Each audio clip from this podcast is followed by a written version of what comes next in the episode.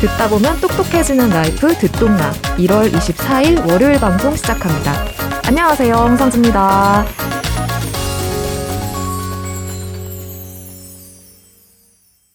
네.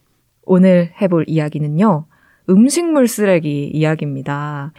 듣동나에서도 참 저희가 그동안 환경 이야기, 뭐 기후변화 이야기, 쓰레기 이야기 다 했었는데 음식물 쓰레기 이야기는 제대로 해본 적이 없더라고요. 이렇게 늘 우리가 가깝게 있는 쓰레기임에도 그냥 뭐랄까 저도 아 되게 버리기 귀찮고 더러운 쓰레기 약간 정도의 이미지만 갖고 있었달까요? 사실 쓰레기를 이야기할 때도 저희가 작년에도 주로 플라스틱 쓰레기를 중심으로 많이 이야기를 했었죠. 작년에도 정희윤 기자랑 한민정 기자가 그 코로나 트래쉬로 한번 나왔었는데 그때도 주로 플라스틱 쓰레기에 대해서 이야기를 했었는데 정말로 이 음식물 쓰레기를 매일매일 우리가 만들어내고 있는데 이게 어떻게 처리되고 있는지를 좀 깊게 생각해 보지 않았었더라고요. 그래서 오늘 어, 음식물 쓰레기가 현재 얼마나 나오고 있고 어떻게 처리되고 있는지 이 과정에서 정책의 빈틈은 없는지 아주 속속들이 취재한 팀이 있어서 제가 발빠르게 불러봤습니다.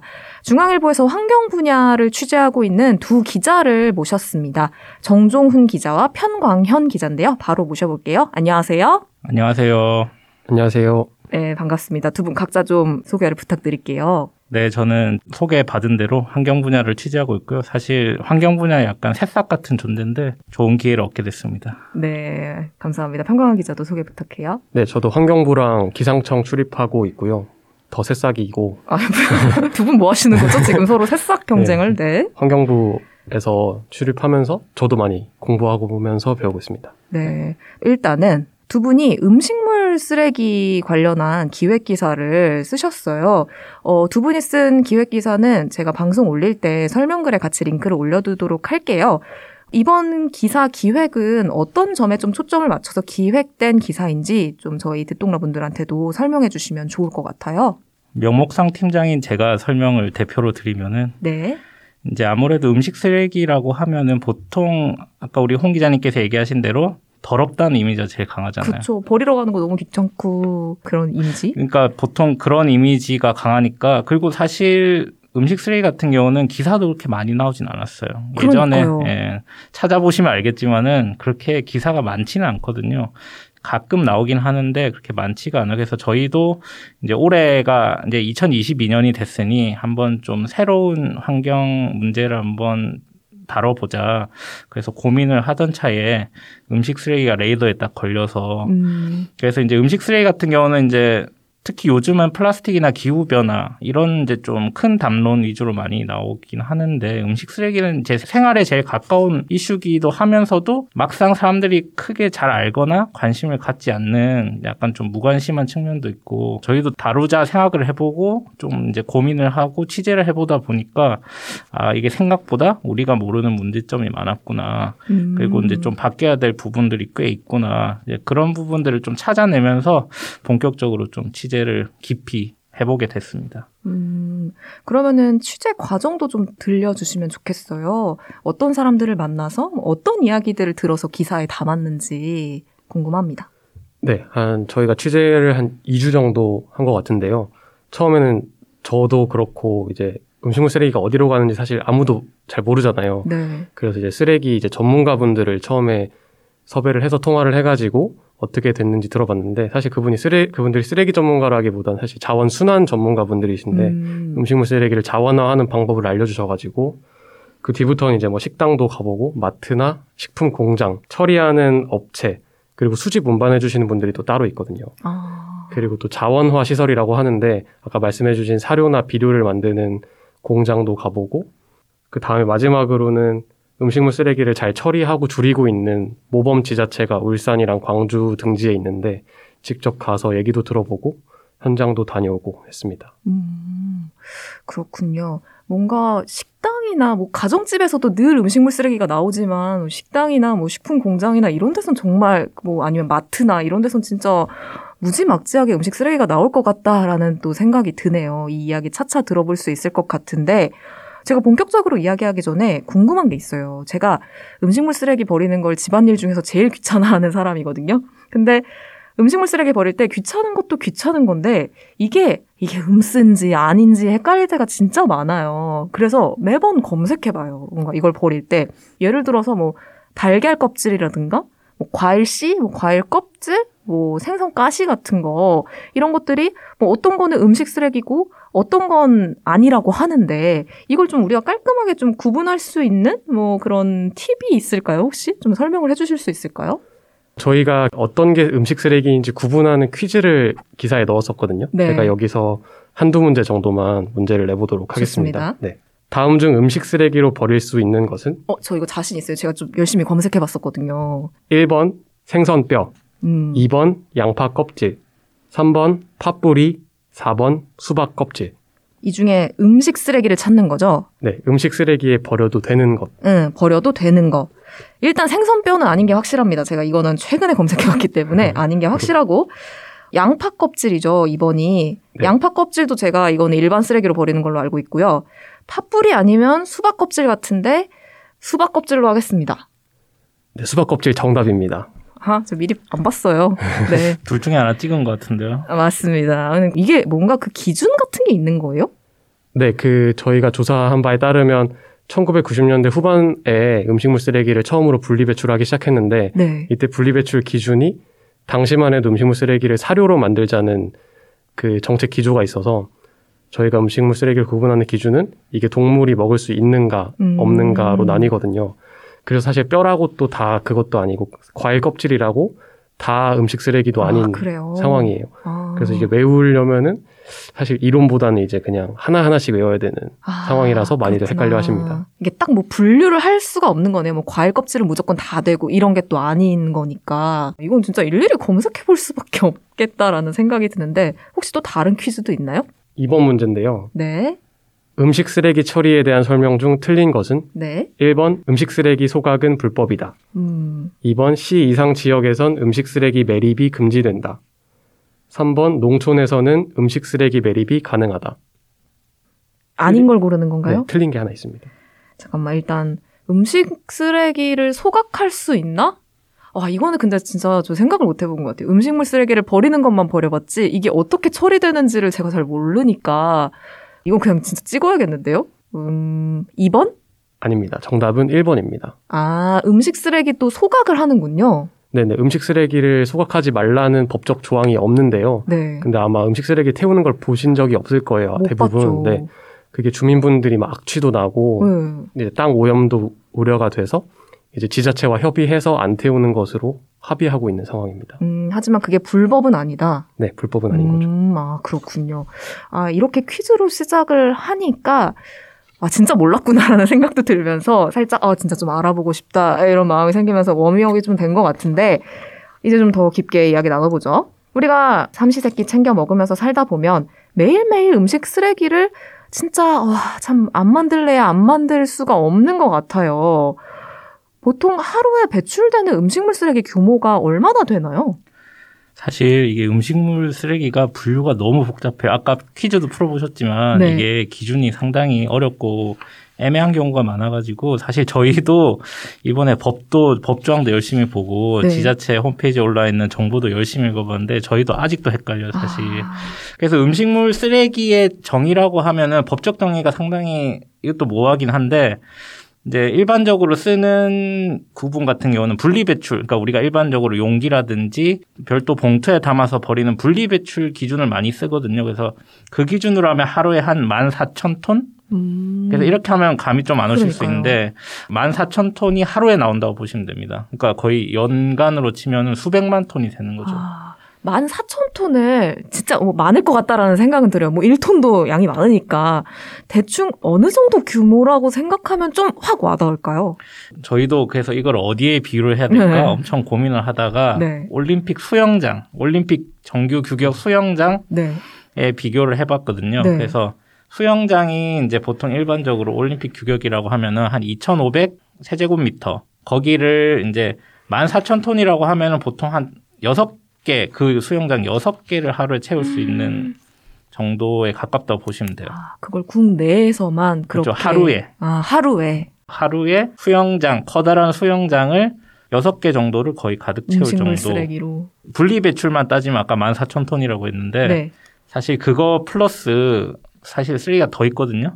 그래서 이게 끝이 아닙니다. 그래서 예를 들어 예를 들어서 이제 종량제 봉투 아까도 이제 헷갈리신다고 하셨잖아요. 그래서 이게 종량제 봉투에 같이 버리는 것들이 있어요. 일반 아, 쓰레기랑 그치. 그런 그런 양도 꽤 되고 그렇게 버린 게 아니라 아예 기업체에서 별도로 나오는 이제 동식물성 잔재물이라고 하면 굉장히 어려운 개념인데 이제 보통 이렇게 제조 과정에서 식품 제조 과정에서 나오는 또 부산물들이 있어요. 그래서 그런 것까지 다 치면 하루에 한 2만 톤 넘게 나오, 아. 나오거든요. 사실 아까 말씀드린 1 4 0 0 0 톤은 진짜 정직하게 봉투에 딱 우리가 음. 아는 그 봉투에 분리 배출한 게 14,000톤이고 보고서나 이런 데서 나오는 걸 저희가 참고했는데 거기서 나온 거는 오히려 더 많다. 하루에 2만 톤 정도 된다. 그래서 그걸로 따졌을 때 국민 1인당으로 배출량을 치면 한 400g 정도 된다고 하더라고요. 400g. 그러면은 보통 땅이나 뭐 이런 데서 가장 많이 배출이 되나요? 음식 쓰레기는 보통 뭐 가정도 있을 것이고 식당도 있을 것이고 뭐 마트도 있을 거잖아요. 보통 가장 많이 배출되는 곳이 어디예요? 아무래도 가정이나 식당 같은 이제 소비 모든 소비가 마친 다음에 버리는 경우가 제일 많고요.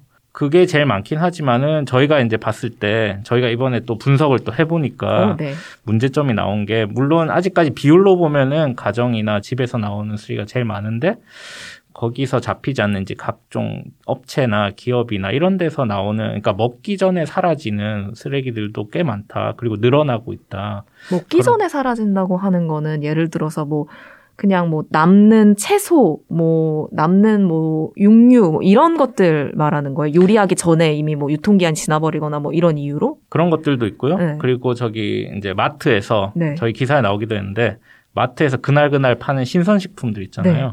그런 것들도 당일 판매가 보통 원칙인 경우가 많아서 아. 버려지는 경우가 꽤 많아요. 아 그렇게 버려지는 음식이 되지도 못한 채로 버려지는 그러니까 쓰레기 그러니까 소비자한테 도, 달하지 못하고 네. 버려지는 것도 있고 음. 그리고 이제 아까 말씀드린 대로 공장에서 제조하는 과정에 생기는 부산물도 뭐 예를 들어서 뭐 생선 꼬리 같은 것도 있을 거고 그런 과정에 생기는 부산물들 그리고 보통 뭐 이제 커피박 뭐 이런 것도 있는데 이제 커피 찌꺼기 같은 거 있잖아요. 그래서 그런 것도 일종의 다 크게 보면 식품의 일종인데 음. 그래서 그런 것들을 다 합치면 어쨌든 하루 2만 톤 정도 된다는 아, 거죠. 그렇군요. 근데 이 음식물 쓰레기 배출량이 매년 증가하는 추세인 건가요? 크게 보면은 증가 추세는 아닌데요. 그러니까 네. 그래서 오히려 기사가 안 나온 것 같기도 하고 아, 제가 봤을 때는. 그렇네요. 네. 아. 근데 이제 저희가 보니까 아까도 잠깐 말씀드렸지만은 가정이나 식당에서 나오는 게 크게 늘진 않았어요. 근데 기업 업체라든지 어떤 제조 장소에서 나오는 것들이 꾸준히 그래도 조금이나마 늘고 있는 상황이더라고요. 그래서 그런 문제점이 좀 요즘은 크지 않나 그렇게 음. 생각합니다. 우리가 코로나 이후에 뭐 배달 음식을 많이 시키고 하면서 플라스틱 쓰레기가 엄청나게 늘었다. 뭐 이런 식으로 기사는 정말 많이 봤는데 음식물 쓰레기는 요 정도의 양이 뭐 이렇게 크게 늘지도 줄지도 않은 채로 꾸준히 배출이 돼 왔기 때문에 오히려 더 주목을 안 한 측면도 분명히 있겠네요. 네, 근데 양, 네. 그 양은 안 늘었는데 네. 그거를 재활용해서 쓰는 거에 수요가 줄어서 아... 양이 똑같아도 남는 음식 쓰레기는 많아진다고 볼 수도 있을 것 같아요. 아, 그렇군요. 그 얘기도 우리가 또 해봐야겠네요. 근데 이렇게 뭐 가정이나 뭐 식당이나 마트나 공장에서 매일 배출되는 이 2만 톤의 음식물 쓰레기는 누가 어디로 치워가는 거예요? 저는 이것도 참 궁금했어요. 네, 요거는 조금 놀란 거는 네. 정부가 뭔가 엄청나게 구체적인 계획을 가지고 있을 줄 알았는데 사실 이제 도시 기준으로 했을 때 구청에서 대부분 관리를 하거든요. 음. 그러니까 이제 저희가 밖으로 내놓으면은 가정과 식당을 구분해야 되는데 가정은 이제 구청이 섭외한 운영권을 준 대형 업체가 다른 폐기물들이랑 다 같이 이제 음식물 쓰레기를 가져가는 방식이고 식당 같은 경우는 개별적으로 작은 업체들이랑 음. 이제 연락을 해서 수집 운반 업체가 가져가는 시스템입니다. 근데 그 수집 운반 업체를 어떻게 인증을 받냐 했는데 그 인증 과정이 제가 수집 운반 사장님한테 여쭤보니까 네. 뭐 환경에 대한 그런 건 아니고 그냥 트럭이 몇 대가 있는지 음. 그 시설이 갖춰져 있는지만 본다고 하시더라고요. 아. 그래서 그거는 이제 다 수집 운반 업체분들이 주로 경기도에 있는데 그 음식물 쓰레기를 모아서 자원화하는 시설로 그냥 다 운반을 하신다고 합니다. 음, 그러면 그렇게 운반된 그 음식물 쓰레기들이 재활용이 되는 거고. 그러니까 쉽게 생각하면은 둘로 나눠서 보시면 되는데요. 그러니까 네. 공공 민간 이렇게 둘로 나눠서 네. 보면은 그러니까 일반적인 집이나 작은 식당은 거의 그냥 우리가 아는 일반적인 그러니까 쓰레기 수거하듯이 그렇게 이제 늘 아침에 돌면서 이렇게 하신다고 보면 되고 대신에 이제 큰 이제 식당 아니면 저희 집단 급식소, 뭐 회사 구내 식당 같은 데 있죠. 그리고 이제 대형 마트 뭐 이런 데는 이제 각자 자기들이 이제 위탁해서 민간업체에 맡기는 그런 형태라서 약간 둘을 따로 보시면 될 것 같아요. 음, 그렇군요. 그러면은 그렇게 가져가는 음식물 쓰레기는 어떻게 재활용이 되는가 이것도 좀 궁금한데 뭐 보통 많이들 알고 계시는 거는 뭐 퇴비로 이용이 된다, 뭐 아니면 뭐 동물 가축 사료로도 이용이 된다, 뭐 이런 식으로 대강은 알고 있기는 한데 어떻게 재활용이 되는지 좀 궁금해요. 음식 쓰레기는 크게 세 가지로 네. 재활용되거든요. 그러니까 쉽게 그냥 쉽게 얘기하면 뭐 종, 사료도 사실 뭐 여러 가지 종류도 있고 한데 크게 말해서 쉽게 나눠 보자면 세 가지로 나눠지는데 첫 번째는 사료, 음. 두 번째는 퇴비, 그리고 세 번째는 바이오가스라고 하거든요. 바이오가스가 뭐예요? 사실 사료나 탭인 잘 아시는데 바이오가스는 모르시는 분이 꽤 많을 거예요. 바이오가스라고 하면 말 그대로 바이오가스인데 음식 쓰레기 같은 경우는 이제 이게 아무래도 이게 처리하거나 오래 두면은 이제 썩거나 그쵸. 아니면은 이게 발효가 되고 그러면서 가스가 자연적으로 나온 경우가 많아요. 그래서 그런 식으로 나오는 가스를 모아서 일종의 재활용, 그러니까 말 그대로 저기 산업에 쓸 수 있게 이제 가공하는 거라 보시면 되는데요. 일반적으로 메탄가스가 많이 나온다고 하는데 음식 쓰레기에서 그거를 에너지 업체에다가 보내서 그걸 에너지원으로 쓴다고 하더라고요. 음. 그래서 그것도 일종의 재활용 과정이라고 보시면 될 것 같아요. 거기는 실제로 가보시진 않았죠? 저희가 그 처리 시설을 안 가봤지만 이제 저는 이제 바이오가스 시설을 가봤는데 네. 차량이 와서 이제 쏟아붓고 가면 이제 그게 기계에 들어가서 그 음식 쓰레기들이 일종의 전철이라고 하는데 이제 물기도 빼고 하면서 이제 가스를 만들기 위한 이제 전 단계를 거치는데 그래서 제가 그 시설에 가서 냄새도 다 맡아봤는데 네. 이제 물론 이제 쓰레기가 어느 정도 처리가 되고 있는 중에 가서 그렇긴 하지만 생각보다 냄새는 그렇게 많이 나진 않았거든요. 근데 아마 이제 직접 사람이 이제 분류하는 곳도 꽤 있어요. 건더기 같은 큰 뼈라든지 이런 거는 이제 들어가면 기계가 고장 날 수도 있거든요. 그래서 아.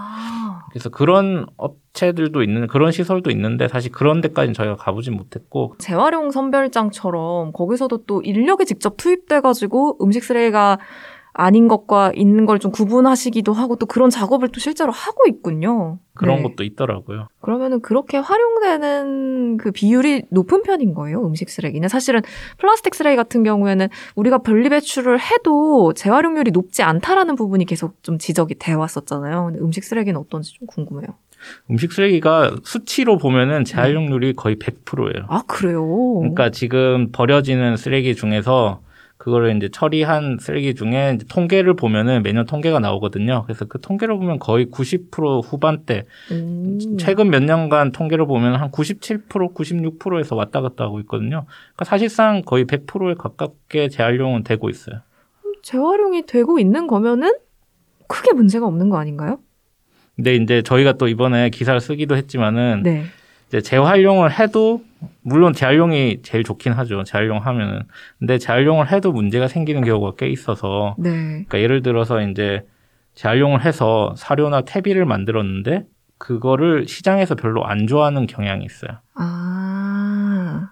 아마 대충 이유가 생각나실 것 같은데 이제 아무래도 음식 쓰레기로 만들었다고 하면 이미지가 좋지가 않고 그리고 이제 동물학대 이슈도 예전에 음. 꽤 컸었거든요. 이제 인간이 먹다가 남긴 걸로 동물한테 먹이는 게 좋은 것인가.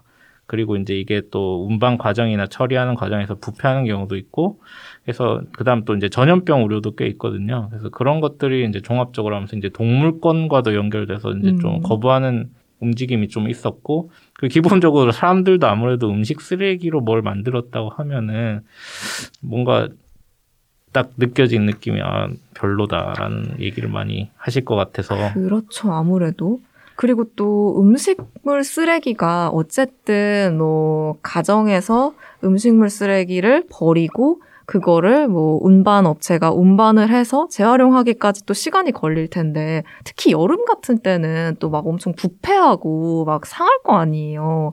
그러면은 그거를 뭐 우리 동물이 먹는 사료로 만든다고 하면은 자연스럽게 좀, 좀 반발이 들 수밖에 없을 것 같다는 생각 들고, 그리고 아까 우리 음식 쓰레기, 뭐가 음식 쓰레기인지 아닌지도 되게 헷갈리잖아요. 근데 저 같은 경우에 달걀 껍질이 일반 쓰레기인 거 알기 전에는 음식 쓰레기로 버렸단 말이에요.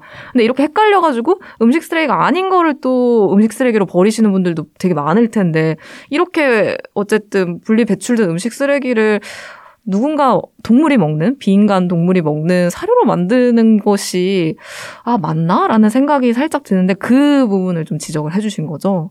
그리고 또 현실적으로 이게 감염병 우려도 이제 있어서 네. 실제로 저기 이제 아프리카 돼지열병, 그러니까 ASF라고 하죠. 그것 때문에 이제 돼지 농가로 사료를 공급하는 길도 사실상 막혔고, 그 닭 같은 경우도 조류 인플루엔자 AI가 있죠. 그래서 그것 때문에 또 이게 습기가 높은, 그러니까 이제 보통 습기가 많은 사료를 먹는다고 하던데, 그러니까 그런 사료도 사실상 제공을 못 하고 있어서, 그러니까 사실상 농가로 공급할 길이 많이 막힌 거죠. 아 사료로 만들어질 수는 있는데 이게 수요가 없는 거네요. 오늘. 그렇죠. 만들어도 갈 데가 없는 거예요. 음, 그러니까 그게 제일 큰 문제인 거죠. 질이 떨어진다라는 인식이 확실히 있을 거고 위험하다라는 인식도 있을 테니까. 근데 이게 아까 음식 쓰레기가 사료 그리고 뭐 퇴비 그리고 아까 바이오가스 이렇게 재활용이 된다고 말씀해 주셨는데 그 비율이 보통 어떻게 돼요? 그게 비율도 나오나요? 뭐 예를 들어서 사료로는 한 몇 퍼센트 정도 활용이 되고 있고 뭐 바이오가스로는 몇 퍼센트 정도 활용이 되고 있고 이런 식으로요. 비율은 매년 달라지긴 하는데요. 최근의 경향을 보면 아무래도 사료에 대한 인기가 떨어져서 그런지 네. 꾸준히 네. 떨어지고는 있어요. 그래서 제가 이제 취재하면서 통계 확인한 바에 따르면 2019년 기준으로 사료가 퇴비랑 이게 바뀌어가지고 원래 사료가 제일 많은 경우 대부분 제일 1등이었는데 사료가 2등이 되고 탭이가 1등이 됐어요. 그리고 3등은 이제 아까 말씀드린 바이오가스. 그래서 보통 저기 한 3, 40% 안팎에서 이제 그 사료랑 퇴비가 그렇게 재활용이 되고 나머지 한 10%에서 20% 안팎은 이제 바이오가스 그 나머지는 기타 뭐 이렇게 보시면 될 것 같아요. 음, 그렇군요. 근데 또 한편으로는 이게 재활용이 잘 된다고 해서 또, 아, 그럼 버려도 되겠다라고 생각할 수만은 없는 게, 또 이게 재활용 처리하는 과정에서 또 나오는 그런 온실가스들이 또 기후위기의 주범이 되기도 하니까 그런 부분들도 우리가 생각해 볼 이슈인 것 같기는 하네요. 그러면은 여기서 잠깐 저희 공지사항 듣고요. 그렇다면은 이 음식물 쓰레기 문제를 해결하기 위해서 뭐 어떤 정책들이 나오고 있는지 또 어떤 대안들이 나오고 있는지 좀 짚어보면 좋을 것 같아요. 듣똑라의 성장을 위해 구독 버튼 꼭 눌러주셨죠? 팟빵으로 듣고 계신 분들은 정기 후원과 에피소드별 후원으로 콘텐츠 제작 지원하실 수 있습니다. 광고 문의는 smarter 골뱅이 중앙 점 co.kr로 받고 있습니다. 저희 음악 플랫폼 플로에서 듣똑라 오리지널 콘텐츠 듣똑라의 W 듣블류 마지막 에피소드를 이지상 기자가 준비하고 있어요. 플로에서 로그인 하셔가지고 저희 듣블류도 많이 들어주세요. 네, 지금 여러분은 듣동나 진행자 홍상지 기자, 그리고 환경 담당 기자 정종훈 평광은 기자와 함께 음식물 쓰레기에 대한 이야기 나누고 계십니다. 올해부터요, 일회용 컵 보증금제 시행된다고 하고 6월부터 그리고 일회용품을 대폭 줄이려는 여러 대책이 시행되는 걸로 알아요. 그렇듯이 이런 일회용품이나 플라스틱 쓰레기 처리 문제에 대해서는 좀 공론화가 된 것 같은데 음식 쓰레기는 뭐 이런 문제들에 대해서 어떤 대책을 실시할 예정이다. 무엇이 문제다. 이런 뉴스를 우리 계속 얘기했지만 많이 못 본 것 같단 말이죠.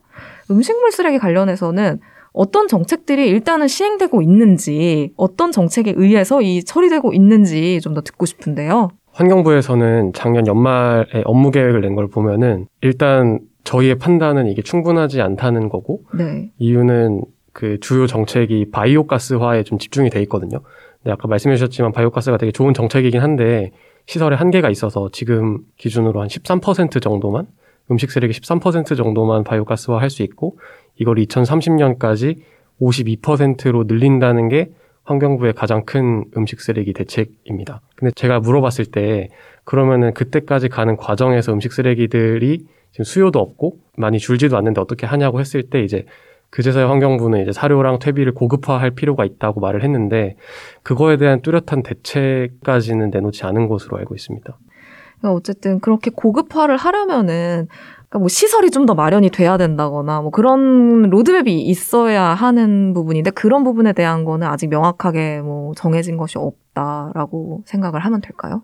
네, 그래서 저희도 그게 환경부 자료로 있으면 기사에 쓰려고 했는데 해외 사례나 그냥 민간에서 하고 있는 거 위주로 음. 대안을 썼는데 그게 대표적인 게 이제 일본이나 뭐 다른 나라에서 하는 게 에코피드라는 게 있는데 네. 음식물 쓰레기 원료가 문제인 거잖아요. 지금 관리가 잘 안 돼서 질이 낮아지는 건데 섞으면 이게 사료 질이 떨어지니까 퇴비랑 사료 질이 떨어지니까 이제 음식물이 섞이기 전에 그러니까 쓰레기가 많이 나오는 공장에 채소 공장에 가서 남는 채소만 모아가지고 사료를 만든다던가 이런 식으로 하는 방안이 있을 수 있고 또 뭐 벌레를 이용해 가지고 음식 쓰레기를 벌레한테 먹인 다음에 그 벌레가 배설한 배설물을 퇴비로 쓰고 벌레는 사료의 원료로 쓰는 그런 다양한 방법들이 있긴 합니다. 근데 아까 이야기 해 주셨듯이 뭐 많은 쓰레기 전문가, 그러니까 자원 순환 전문가분들을 만나 보셨다고 이렇게 들려 주셨잖아요. 근데 그분들이 하는 이야기도 좀 궁금해요.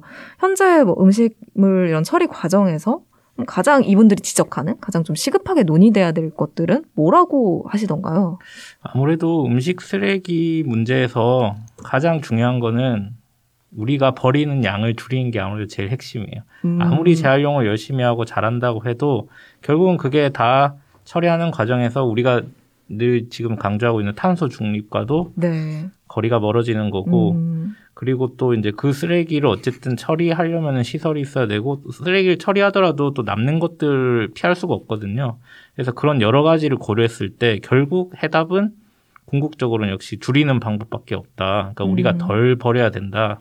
아무래도 그거에 대해서는 다들 모두 똑같은 말씀을 하시는 거고요. 대신에 이제 그게 또 쉽지는 않잖아요, 말처럼. 우리가 뭐 이렇게 늘 버리던 쓰레기를, 물론 가정이나 식당에서 버린 것도 있지만 또 이제 부득이하게 어떤 공장이라든지 이제 마트나 뭐 유통 과정에서 버려지는 것들도 있고, 그래서 워낙 또 이게 버려지는 종류도 다양하다 보니까 사실 해답은 또 워낙 다양할 수밖에 없는데요. 그래서 일단은 그렇게 하려면은 일단 음식 쓰레기 문제가 아니라 식품 전체에 대한 문제로 좀 바라봐야 된다. 아. 그래서 패러다임을 바꾸자 뭐 이제 약간 거창하게 얘기하면은 네. 그래서 이제 식품이 생산되는 단계부터 유통되고 소비되고 버려지는 단계까지 모든 단계에 걸쳐서 다 이걸 줄이고 그 다음에 바꿔보자. 그러니까 그런 식으로 정책을 접근해야 된다. 음. 그런 얘기를 많이 하시더라고요, 다들. 음. 그러니까 예를 들어 가지고 음식물 쓰레기를 버리고 난 다음부터 뭐 이런 걸 논의할 게 아니라 애초에 그 전부터 우리가 좀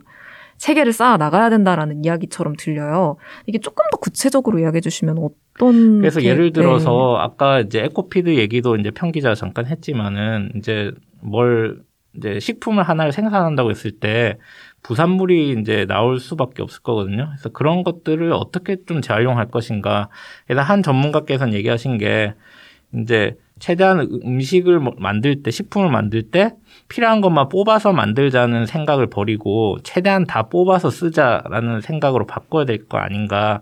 그래서 예를 들어서 이제 뭐 채소 같은 걸로 식품을 만든다고 했을 때 부산물이 나올 거거든요. 근데 그런 거를 이제 외국에서는 이제 사례로 보면은 그거를 다시 최대한 쓸 수 있는 만큼 긁어 모아서 비건용 쿠키를 만든다든지 음. 네, 그런 식으로 재활용하는 경우가 꽤 있다고 하더라고요. 홈페이지 들어가 봤는데 상품도 꽤 나쁘진 않아 보였고 그래서 그런 식으로 재활용하는 경우도 있고 그다음에 이제 식당 같은 경우는 이제 반찬이 많이 나오잖아요. 그쵸. 그래서 그것도 보면은 보통 안 먹는 반찬이 꽤 많은데 아 맞아요. 저 진짜 반찬 안 건드리거든요. 잘. 그러니까 저희가 뭐 개인적으로 이 반찬은 뭐 필요 없으니까 다시 반납해 주세요라고 얘기할 수는 있겠지만은 그것도 쉽지는 않잖아요, 사실. 음. 그래서 이제 식당을 예를 들자면 아무래도 그렇게 주기 전에 그냥 아니면 아예 돈을 주고 사 먹는 거는 반찬 별로 돈을 주고 사 먹는 건 어떠냐. 물론 그것도 쉽지는 않겠지만은 그런 식의 대안을 내놓으신 전문가들도 꽤 많으세요. 음, 아무래도 뭔가 한식이 또 이렇게 반찬이 많잖아요. 근데 그 반찬 중에서 분명히 좋아하는 반찬도 있고 우리가 절대 손도 안 대는 반찬들도 있는데 뭔가 어쨌든 백반집이나 이런 데 가면은 반찬을 얼마나 깔아주느냐가 또 뭐 그 백반집을 또 약간 경쟁력을 갖추게 하는 또 요소가 되기도 하고 그런 부분에 있어서 어, 한국의 음식 쓰레기가 되게 잘 나오는 또 그런 식문화 같다라는 생각도 들어요. 그리고 제가 또 두분 기사에서 본 것 같은데 특히 이게 수분을 많이 머금고 있고 한국의 음식물 쓰레기들은 아무래도 국물 요리가 많고 하다 보니까 또 염분도 높고 그래서 조금 더 어렵다 재활용을 하는 것이 뭐 그런 이야기도 해주시긴 했더라고요. 그게 한국이 이제 상을 많이 차려놓고 먹다 보니까 간이 밴 음식이나 반찬들이 많이 들어가고 또 국물 때문에 물도 많아지는데 퇴비화, 사료화 할 때 되게 안 좋은 성분들이라고 하더라고요. 운반 과정에서 썩기도 하는데 그런 양념들이 썩게 많이 만드는 주범이라고 아, 하더라고요. 그렇군요. 그런데 아까 해외 이야기를 잠깐 해주시기는 했는데 해외에서는 또 어떤 사례들이 있는지도 궁금해요. 해외는 사실 뭐 우리나라도 워낙 뭐가 대책이라든지 처리 방법이 다양하듯이 해외도 다 제각각인데요. 근데 제일 많이 쓰는 이제 음식 재활용 혹은 이제 음식 쓰레기 줄이는 방법은 푸드뱅크가 있거든요. 푸드뱅크. 푸드뱅크 는 아마 많이 들어봤는데? 좀 들어보셨을 것 같은데 네.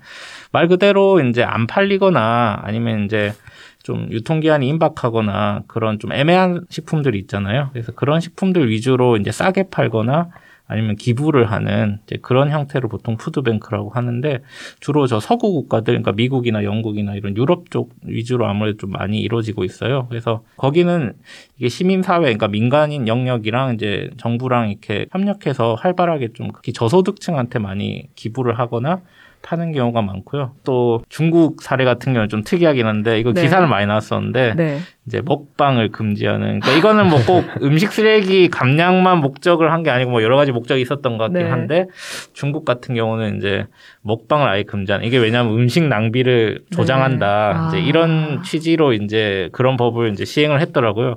그래서 그런 극단적인 약간 사례도 있기도 하고 그건 어찌 보면 되게 중국이니까 가능한 제도 같다라는 생각도 들긴 하네요. 그리고 저기 우리나라도 일부 하시는 시민들이 있긴 한데 이제 가정에서 퇴비하는 경우가 있어요. 음식 쓰레기를 음. 이제 말 그대로 집에서 발효시키는 게 있는데 호주나 이런 국가에서는 꽤 나름 잘 진행이 되고 있다고 해서 그것도 일종의 대안 중의 하나로 진행이 되고 있긴 합니다. 그거를 뭔가 정부 차원에서 좀 가정 퇴비화하는 걸 뭐 지원해 준다든가 뭐 그런 것들을 하고 있다라는 말씀이신 건가요? 네, 정부에서 이제 공공 차원에서 뭐 퇴비할 수 있는 통을 뭐 지원을 해준다든지 장비를 음. 제공을 해준다든지 그런 식으로 좀 더 체계적으로 장려를 하고 있는 것 같아요. 그래서 그거는 우리나라랑 좀 많이 다른 점이 아닌가. 음, 그 두 분이 쓴 기사를 보면은 음식물 쓰레기를 줄이거나 더 효율적으로 활용하는 다양한 대안과 사례들이 제시가 돼 있더라고요. 뭐 앞전에도 몇 개 설명해 주시긴 했지만 어떤 대안들이 또 있는지 소개해 주시면 좋겠고 뭐 개개인도 실천해 볼 법한 거는 어떤 게 있을지 또 소개해 주시면 좋겠습니다. 네, 앞에서 말이 다 나왔던 것 같은데 네. 그 공장이랑 사료화하는 시설이랑 연결하는 에코피드나 네. 뭐 푸드뱅크도 좋고 뭐 에코피드는 음식물 쓰레기가 배출되는 곳과 그 운반하는 처리업자와 사료를 쓰는 농장 이렇게 세, 세 곳이 같이 인증을 받으면 거기서 나오는 예를 아까 예를 들어주신 채소 공장에서 나오는 채소 채소들은 일정하잖아요. 거기 나오는 게 네. 그래서 그거를 이제 처리업자가 가져와서 사료를 만든 다음에 정해진 농장으로 보내는 순환 음. 시스템이 되는 거예요. 그러면 중간에 음식물 쓰레기를 섞이지 않고 그대로 다 재활용할 수가 있어서 그게 유력한 대안 중에 하나였고. 아, 그러면 좀더 네. 믿을 수 있는 음식 쓰레기로 만든 뭔가 뭐 사료나 제품이다라는 인증이 붙는 거군요. 에코피드라는. 네. 음, 그렇군요. 근데 이게 지금 현재 우리나라에서는 시행이 안 되고 있는 거고요. 네네. 그게 정책적으로는 없는데 일부 기업들에서 그렇게 하려는 움직임 정도는 있는 걸로 알고 있습니다. 음, 그렇군요. 또 뭐가 있을까요? 지금 하고 있는 정책들도 있긴 하거든요. 네. 그래서 지금 저 RFID 그 무선 인식 방식이라고 하는데 아마 다들 아실 거예요. 저기 카드를 갖다 대면 이제 삑 하면서 이제 인증되는 아. 약간 그런 형식의 저 종량제 기기가 있어요. 아. 음식 종량 기기. 그 지금 아파트 대형 아파트 단지에는 꽤 설치된 곳도 많을 텐데 맞아요. 제가 사는 아파트가 지금 RFID 그걸로 하고 있는 것 같아요. 그게 그거죠. 음식물 처리 카드 같은 거 주면은 그 음식물 쓰레기 버리러 갔을 때 그 통 앞에서 카드 찍으면은 딱 이제 자동으로 문이 열리고 거기다 음식물 쓰레기 버리면은 몇 동 몇호 50g 뭐 배출하셨습니다 하고 문 닫히고 그러면 이제 그거에 비례해서 제가 관리비 낼 때 내는 그거 말씀하시는 거죠? 네, 정확하게 얘기하셨어요. 네, 저희 지금 저희 집이 그럽니다. 음, 저희 집은 저희 아파트 단지는 RFID가 아직 설치는 안 되는데요. 아무튼 최근 들어서 많이 늘고 있어요. RFID 설치 단지가 이제 아무래도 주택가보다는 이제 대형 아파트 단지 쪽이 아무래도 RFID 설치 기기를 설치하고 운영하기가 좀 더 용이한 편이 있어서 이제 아파트 단지 위주로 많이 설치가 되고 있거든요. 근데 이제 정부에서도 이제 이게 RFID를 써본 곳들을 분석을 해보니 효과가 꽤 괜찮다. 음. 그래서 이제 향후 계속 꾸준히 확대를 한다는 계획이 있더라고요. 그래서 일단은 이제 지금처럼 대형 아파트 위주로 일단 보급을 한 다음에는 점차 이제 순차적으로 주택가도 하고 소형 음식점에도 좀 적용을 하고 그런 식으로 할 계획이 있더라고. 실제로 제가 울산에 취재를 갔다 왔는데 이제 울산에 취재를 갔을 때도 아파트 단지에서 RFID 쓰셨다고 하는데 그 쓰기 전이랑 쓴 후랑 비교해 보면은 한 절반 정도 쓰레기가 줄었다고 하더라고요. 아 그래요. 그게 네. 아무래도 버리는 배출 량에 비례해서 비용을 내야 하고 뭐 약간 이런 것들이 다 전반적으로 작용해서 그런 거겠죠? 아무래도 보통 이제 일반적으로 제일 민감한 게 돈이잖아요. 네, 그러니까 그쵸.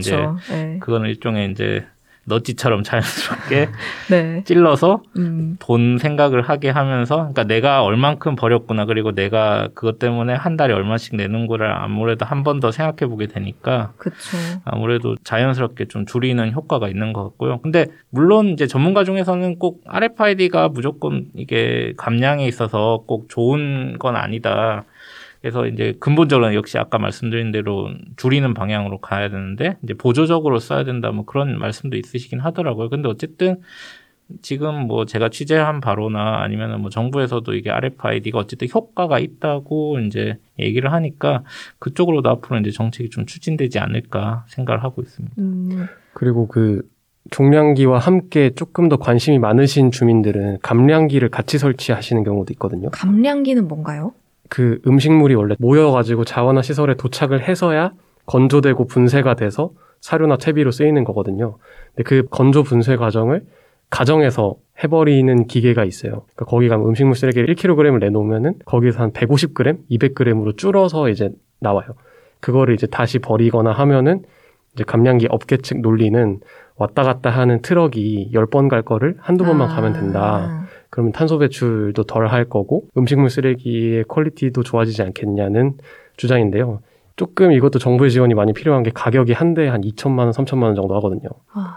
이걸 한 140세대가 쓸 수 있는데 네네. 대안이긴 한데 아직은 조금 비싸서 음. 관심을 많이 가져야 하는 분야입니다. 요새 되게 많은 분들이 가전 기기 중에 아 필수로 요새 사야 된다, 아 좀 샀으면 좋겠다 하는 게 음식물 처리기잖아요. 그거랑 약간 비슷한 건가요? 맞아. 그게 그거의 극소형 버전이 네. 그 집에서 이제 미생물이나 건조기를 그쵸, 요새 많이들 네네네. 쓰시는 음 그거에 이제 좀 커진 버전이 그 감량기. 네, 맞아요. 그러니까 아. 사실 가정마다 한 대씩 있으면 좋긴 하겠지만 그것도 네. 좀 비싸서 아, 그러니까요. 아파트에 그냥 크게 하나 있는 게 아니면 빌라 하나 뭐 이런 그러면 너무 네. 좋죠, 사실은. 저는 진짜 비싸서 못 사고 있는데 아까 그 가정 퇴비 이야기도 해 주셨잖아요. 호주 같은 경우에는 뭐 그렇게 좀 지원을 해 준다고 실제로 그렇게 어떻게 퇴비를 만들 수 있는 거예요? 그거는 저도 이게 저도 한 번도 아직 퇴비를 해본 적이 없어서 네. 경험을 해봤으면 좀 더 쉽게 설명해 드릴 텐데 저도 말만 들어가지고 아, 한번 해보시지 그랬어요 이번에 취재하시면서 그래서 그게 보통 이제 미생물을 어떻게 이게 발효에 쓰느냐에 따라서 혐기성과 호기성으로 뭐 나눠진다고 하는데 집에서 제가 이제 취재하면서 여러분한테 듣기로는 이제 집에서 이제 용기 같은데 이제 발효용 용기나 이런 것들이 있어요. 그래서 그런 것들을 사용해서 이제 한 뭐 짧게는 뭐 2주에서 뭐 길게는 한 한 달 정도 이제 집에서 발효를 진짜로 본인이 스스로 내가 먹을 거예요. 내가 먹고 버린 쓰레기를 그렇죠. 근데 그것도 또 이제 잘 골라서 해야 되는 게 우리가 막 반찬 같은 거 남고 이런 거를 막 발효시킨다기보다는 보통은 얘기하신 게 제일 좋은 거는 이제 채소 같은 거나 과일 아. 같은 거 우리가 일반적으로 생쓰레기라고 하는데 조리를 별로 거치지 않은 그런 채소나 야채류 위주로 아무래도 발효를 하면 이게 발효가 잘 되고 퇴비에 쓰기에도 괜찮다라고 하시더라고요. 그래서 그런 생쓰레기가 많이 좀 나오는 집에서는 충분히 이렇게 발효를 하셔가지고 충분히 발효가 되면은 그것도 또 아무 때나 또 그렇다고 밭이나 이제 정원에 가서 그걸 쓰기는 또 이게 여러 가지 사회적 인식이나 이런 게 안 좋기도 하고 또 자기 땅도 아닌데 또 갖다가 넣기도 쉽진 않잖아요. 어쨌든 음식 쓰레기를 막 남의 땅에 버린다, 뭐 냄새 나는 음식 쓰레기를 버린다, 또 이런 이미지도 있으니까. 어떤 분은 또 이게 음식 쓰레기 그런데 버리면 바퀴벌레가 나온다, 아, 뭐 그런 얘기도 들으셨다고 네. 하더라고요. 그래서 음. 저 취재를 해보니까 그래서 일부 이제 시민들 같은 경우는 이제 직접 나서셔가지고 집 근처 공원 같은데 이제 구청이나 이런 데 허가를 받아서 한켠에 이제 정원이나 뭐 텃밭처럼 만들어서 실제로 이 퇴비를 만드신 거를 쓰고 있다고도 하시더라고요. 그래서 제가 인천의 규련동, 인천 규련동에 있는 이제 그 분해 정원이라는 곳인데 거기를 가보기도 했는데 거기도 하시는 분이랑 인터뷰를 했는데 그분 같은 경우도 작년부터 이제 그렇게 해가지고 마을 분들이랑 같이 힘을 합쳐가지고 이렇게 꽃도 심고 하신다고 얘기를 들었어요. 음, 분해 정원. 네, 이름이 분해. 말 그대로 음. 분해하는 정원. 아직까지 우리나라에서는 정말 그런 환경에 관심이 많아서 좀 실천하시는 일부 시민들이 그런 식으로 가정 퇴비화를 이루고 계시지만 장벽이 있긴 하네요. 뭐 지원되는 것도 아직까지는 없고. 음. 조금 장벽이 덜한 방안도 전문가분들이 많이 말씀해 주신 네. 게 반찬 안 먹는 반찬 빼기인데 음. 이건 사실 장벽이 저도 뭐 많이 먹고 싶긴 한데 그렇게 높진 않잖아요. 그래서 음, 네. 배달의 민족 뭐 배달 어플 같은 거나 이런 데서 안 먹는 반찬을 뺀다던가 아니면 식당 운영하시는 분들도 반찬 하나하나 가격을 매기기까지는 어렵겠지만 어쨌든 하나씩 구분해서 손님들이 워낙에 뭐 키오스크를 사용한다든지 해서 하는 방법도 유력한 음. 대안이라고 전문가분들이 많이 말씀을 해주셨습니다. 그러게요. 두 분 기사를 보고서 저는 뒤늦게 아 음식 쓰레기가 이렇게 처리되고 있는구나라는 걸 알았는데 아, 참 인간이라는 게 움직이기만 해도 뭔가 이렇게 자꾸 버리네요. 다시 한번 좀 생각을 해보게 되고 또 음식 쓰레기는 어떤 정책들로 좀 이 문제를 보완해 나갈 수 있을까 여러 생각들을 하게 된 방송이었습니다. 두 분 나와주셔서 정말 감사하고 또 혹시 마지막으로 하고 싶은 이야기, 뭐 취재를 하면서 느꼈던 점 이야기하실 거 있으면 해주시고 어, 보내드리도록 하겠습니다. 사실 저도 기사를 쓰기 전에는 음식 쓰레기에 무감각했거든요. 그래서 그냥 배달 음식 시켜서 남은 거 그냥 갖다 부은 다음에 묵혀놨다가 냄새 나면 버리고 그런 이제 일상의 이제 반복이었는데 이번에 취재를 하면서 느낀 게 그래도 역시 음식 쓰레기도 마찬가지로 다른 쓰레기도 마찬가지인데 음식 쓰레기도 줄이는 게 답이고 그러려면은 사실 버리러 간 것도 사실 귀찮으시잖아요. 그러니까 한 번이라도 덜 버리게 먹는 양이라든지 이런 걸 조절을 잘 해서 그러니까. 덜 버리는 게 내가 제가 봤을 때는 최고의 방법이 아닐까. 물론 정책이나 이제 지자체 노력도 중요한데 저희가 할 수 있는 수준에서 먼저 그런 것들을 하나 하나씩 하기 시작하면은 그래도 조금이나마 지금 이렇게 하루에 쏟아지고 있는 음식 쓰레기를 줄이는 게 결국 나를 위해서도 좋지 않을까 그런 생각을 해봤습니다. 어, 저도 비슷한데 그냥 버리기만 했지 사실 눈에 안 보이니까 죄책감이 하나도 없었거든요. 음. 근데 한번 보고 나니까 냉장고 정리도 좀 잘 해야겠고 음식 시킬 때도 조금만 시켜야겠다는 생각이 들었습니다. 알겠습니다. 오늘 두 분 좋은 말씀 해주셔서 너무 감사하고요. 앞으로도 환경 분야 열심히 취재 잘 해주시길. 어, 왜 웃으시는 거죠? 아니요, 잘 하실 것 같아가지고 또 새싹 두 분, 네, 앞으로 열심히 또 취재 현장에서 나오는 이야기들 또 와서 들려주시면 좋겠습니다. 보내드릴게요. 감사합니다. 감사합니다. 네, 오늘 방송 어떻게 들으셨는지 궁금합니다. 지금 듣고 계신 플랫폼에 댓글 많이 남겨주시면 감사하겠습니다. 그러면 저희는 내일 방송으로 돌아오도록 하겠습니다. 감사합니다. 듣동라와 함께하는 시간, 우리가 더 똑똑해지는 시간.